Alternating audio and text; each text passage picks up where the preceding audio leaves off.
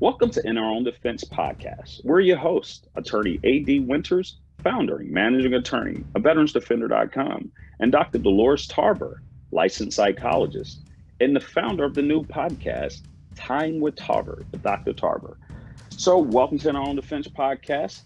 This is another episode on January the 6th, 2021. 2021. This year is still reeling from the elections that started last year.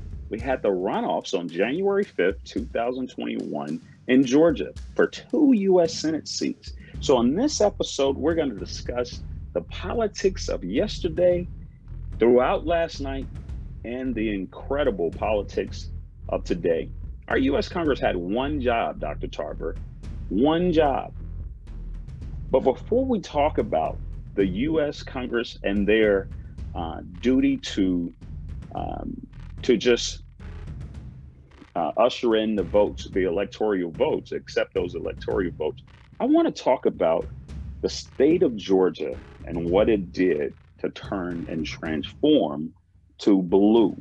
How are you doing today, Dr. Tarver? I am doing amazing. I am sitting in a place of pride today as we have elected two Democratic senators. So doesn't get much better than that for me today.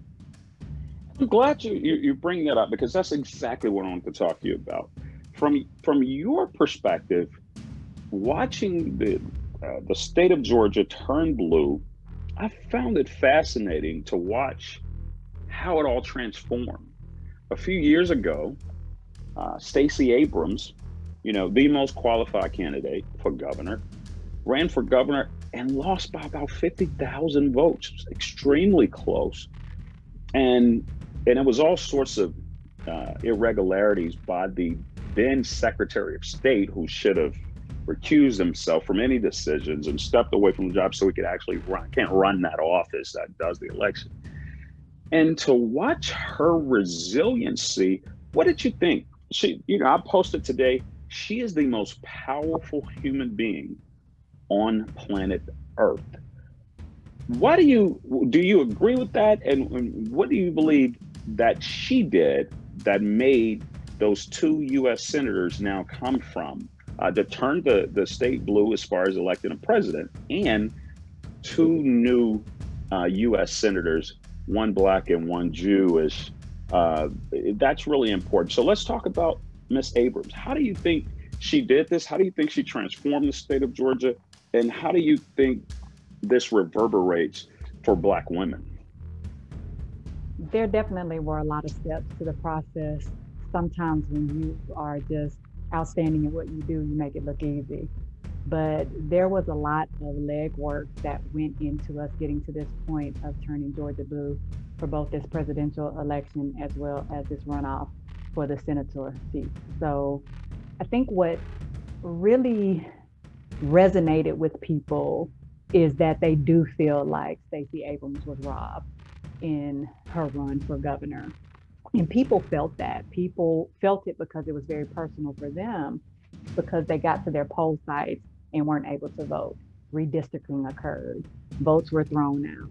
And so people were really hurt in that election. When you think you are registered to vote and you go to your polling place and realize that you have been purged and you had no idea. I mean, as, as a person who knows that our ancestors have fought for our freedom so we could even get to the point where we could vote, like that's that's a lot of pain and anguish that goes into that. And to know that it was because someone was selfish as they were running, because again, you can't run for governor and be secretary of state, as you said, that your office is responsible for the election. So there, you cannot do that and not have a conflict of interest. And so people were really, really disheartened by how Brian Kemp handled that election. He was not apologetic about it. He did not do anything to address the voter suppression. Stacey Abrams had to actually go to court herself to be able to change those redistricting laws. And I think for her, it became personal. It became personal because she saw us uh, as, hey, this is my family. These are people who are, are hurt by the fact that they weren't able to participate in something that we are we have the privilege to be able to do participate in our democracy and when that's taken away from you you talk about stripping people of their rights that i can't even elect who i want for my governor and governor of a state is very important as we have seen during this pandemic when you don't have good leadership in place then it really affects the cities in that state and that has shown brian kemp has not shown up for georgia he has not had good leadership during this time. Cities had to kind of fend for themselves and figure out what they were going to put in place, only to then be told by him, you can't have any more strict laws in place than I do. And so it really handicapped our mayors. And, and our city struggled as a result of that. And so this was very personal for Georgians.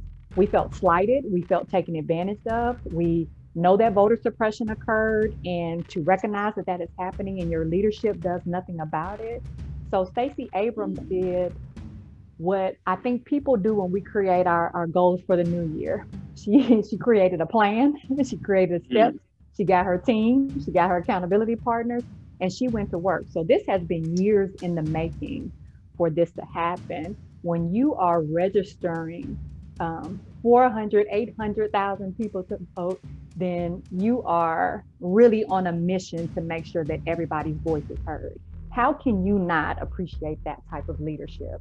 Because she was on the ground, she was doing the work, she was in the community, she was in the churches, she was in the schools, she was showing up when there we were having concerts back. I know that feels like a long time ago now. Um, she was showing up at, at one music fest to register mm. people to vote. And so when you have that kind of commitment and people see that you're right here with us in the trenches, then we're going to stand behind you because we know that what you're doing now when you're not even elected official when you're not going to be able to to get a press release as a result of that and get two more years in right she's doing this because it matters to her we matter to her and so we are beyond proud that she was able to turn the state blue not once but twice and to have people elected who typically don't have a voice here. You have a black pastor, a black black male pastor. On top of that, the when I tell you, you all probably weren't able to see the ads that came out during this time. Um, Kelly Loeffler, the things that she said about Reverend Warnock are things that were belittling, demeaning. Um, the the commercials about about him as a pastor, about uh, what he stood for, putting words in his mouth about him not valuing the police, about him not valuing the military. And just, she just tore this man's character down. We still have no idea what platform she was even running on because she never said it. Her whole campaign was around trying to discredit this man and his achievements. And so to see those kind of things, and, and this is the type of person that's going to be representing us, we don't think so. The same thing for for Perdue. He didn't even show up to debate uh, Ossoff. I mean, it it just was a it began to be a clown show around here, and so we want people that actually have, and, and it felt like what the leadership we have right now with our current president. There's no platform, there's no plan, there's no leadership, and so we wanted to have people here who actually had an active plan to put in place, and we got that in Warnock and Ossoff. And we are celebrating that. We are celebrating Stacey Abrams and her team. We know it wasn't just her by herself.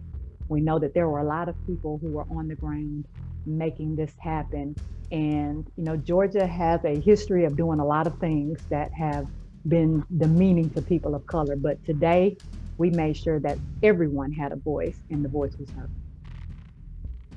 And I think uh, I gotta I gotta tell you, I think that's fascinating that Georgia did it. Uh, you know, I, have joked online today saying that, you know, it was fitting that Wakanda uh, in the movie Black Panther and uh, the fiction place of Wakanda was shot in Georgia. Uh, it was shot there in the state of Georgia.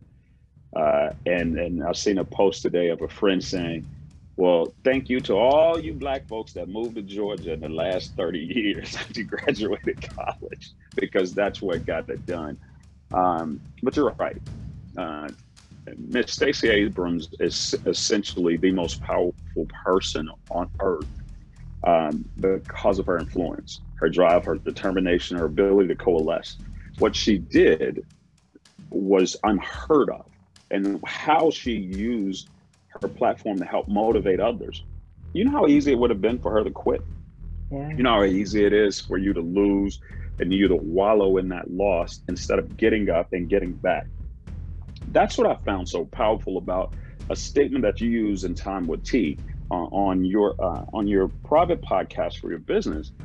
When I watched what you posted, you said you got to get you got to set a timetable to those goals. Everybody's starting a New Year's resolution. Everybody's got new goals. You laid out something where you said you have to set a time, put it on the wall, and then hold yourself accountable to that time. And if it's not going, reevaluate, reassess. And you also talked about the people we have around us. The people around us have to be there, um, have to be there in order to help facilitate that goal as opposed to competing with it. I thought those were both profound statements. And I want to ask you, you know, if you look at Dr. Uh, you know, Dr. Warnock, Reverend Dr. Uh, uh, Warnock, Warnock, what do you think about what he did, what he pulled off from being a pastor to the leadership, the big Washington leadership said, hey, the best person for this seat would be you know, uh, Mr. Warnock, and to have a 33 year old Jewish young man to mm. get elected. You have a, a reverend who had never been, you know, he's at the most powerful church, an HBCU graduate from uh, Morehouse. You know, uh, he had to follow the footsteps of Dr. King at Ebenezer. If you think about it, he grew up in public housing, one as the 11th of 12 ch- child uh, born to Verlene and, and Jonathan Warnock. Uh, his father was an Army guy from World War II. He grew up in Savannah in the projects, and he he he learned about auto mechanics and, and welding, and he he launched into it uh, uh, in his career. And he wanted to be a psychologist like Dr. King, and he learned that and he studied, you know, uh, and he he he he credits his participation to Upward Bound graduated from Savannah State. Um, uh, got his, uh, you know, his master's in philosophy, master's in divinity, and, and doctor of philosophy degrees.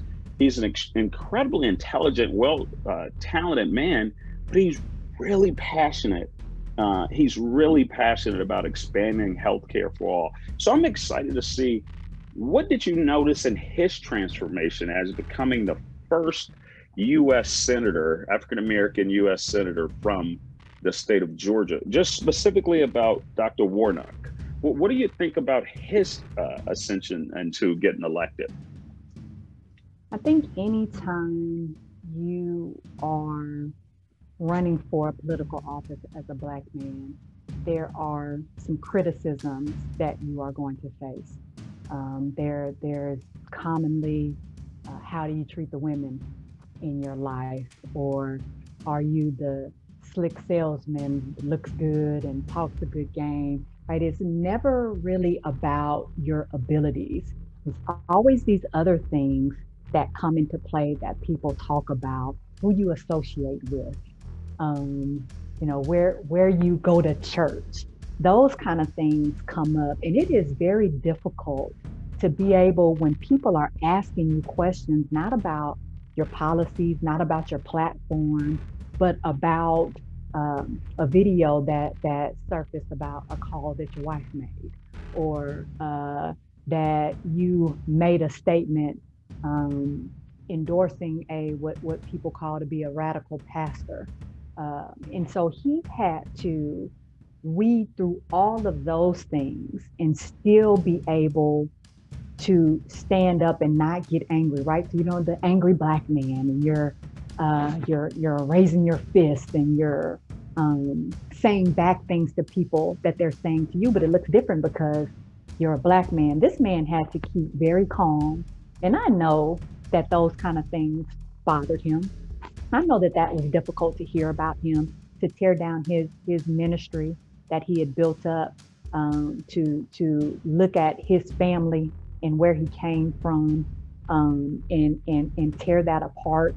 The when I tell you the the venom that came out in these ads about him during this time, And he had to be, you know, very, very poised and very professional about his responses. In him, I see people being able to find ways to stand up for themselves and be able to remain focused on the goals, um, but at the same time, having to not be able to really address the things that are hurtful. Like people get angry, like those comments, I'm sure, um, you know, there were probably conversations he had behind closed doors about the things that were being said about him, but but he never showed that that his grace under fire. Um, and and I think about when I see him, he's a very humble man. Um, he's a very articulate man, uh, but he is also a man of the people. And I think what people appreciated about him and why he was a clear victor first is because people were able to see through to the work that he did because the work that he does stands for itself. And so I I I think that for a lot of Georgians, um, Kelly Loeffler, uh, you know, the ongoing joke is uh, that people call her Barbie. Um, no offense to Barbie collectors like myself, but just simply because you have this appearance, this look, but but you're not saying anything.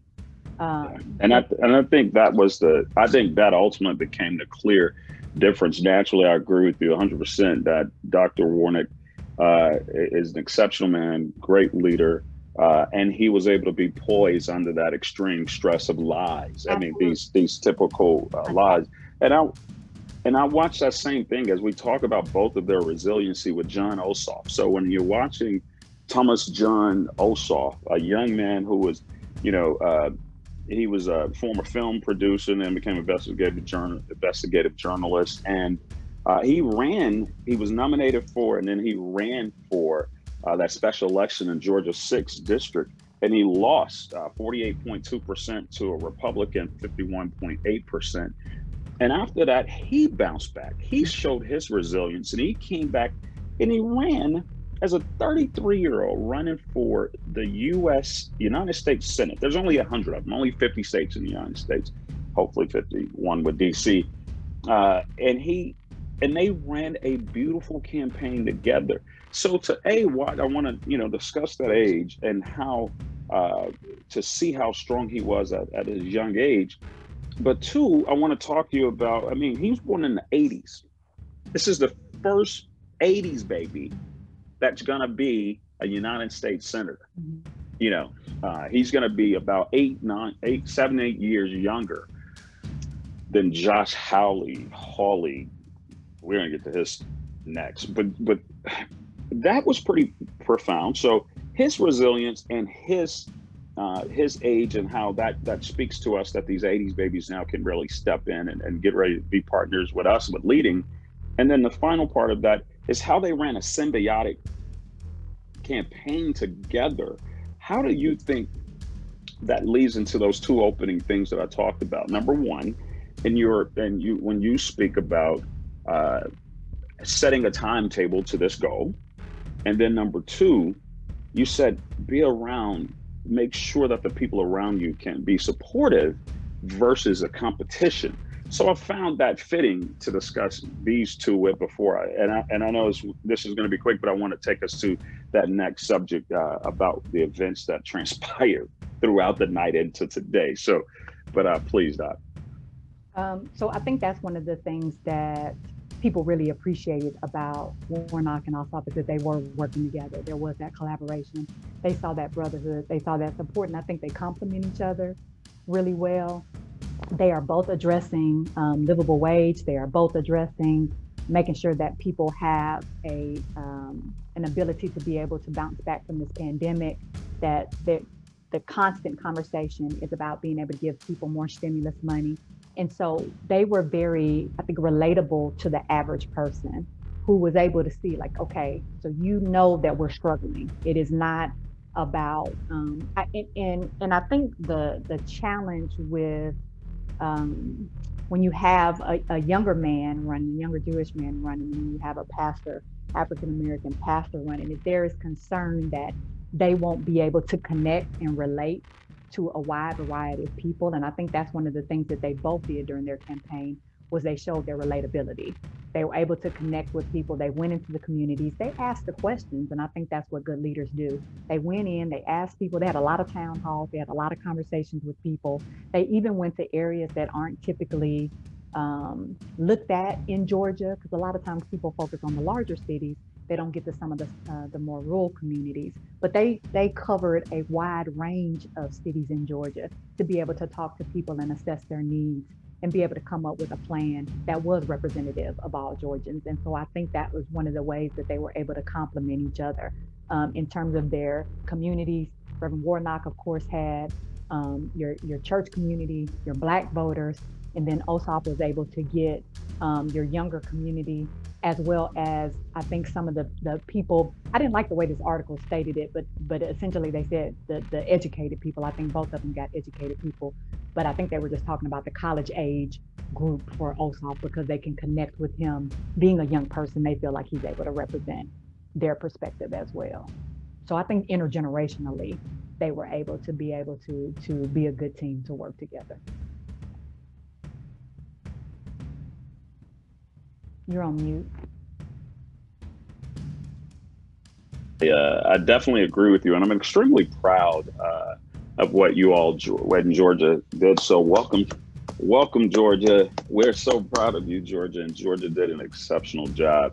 Uh, in fact, I had went to bed on it. I said, I'm just going to go to sleep. I'm not going to sit here, and I'm not going to try to watch all of these elections. So overnight, it was tenable early on in the night, it looked ugly because of the votes, just the way they matriculated. The bigger populous areas, Columbus, Atlanta, Macon, and Savannah, those numbers hadn't come in, and they were too, they were much larger count than the smaller areas, so they were getting uh, done with their counts early. And so they were about 100,000 behind, and, and they knew there were plenty of votes out there still to make.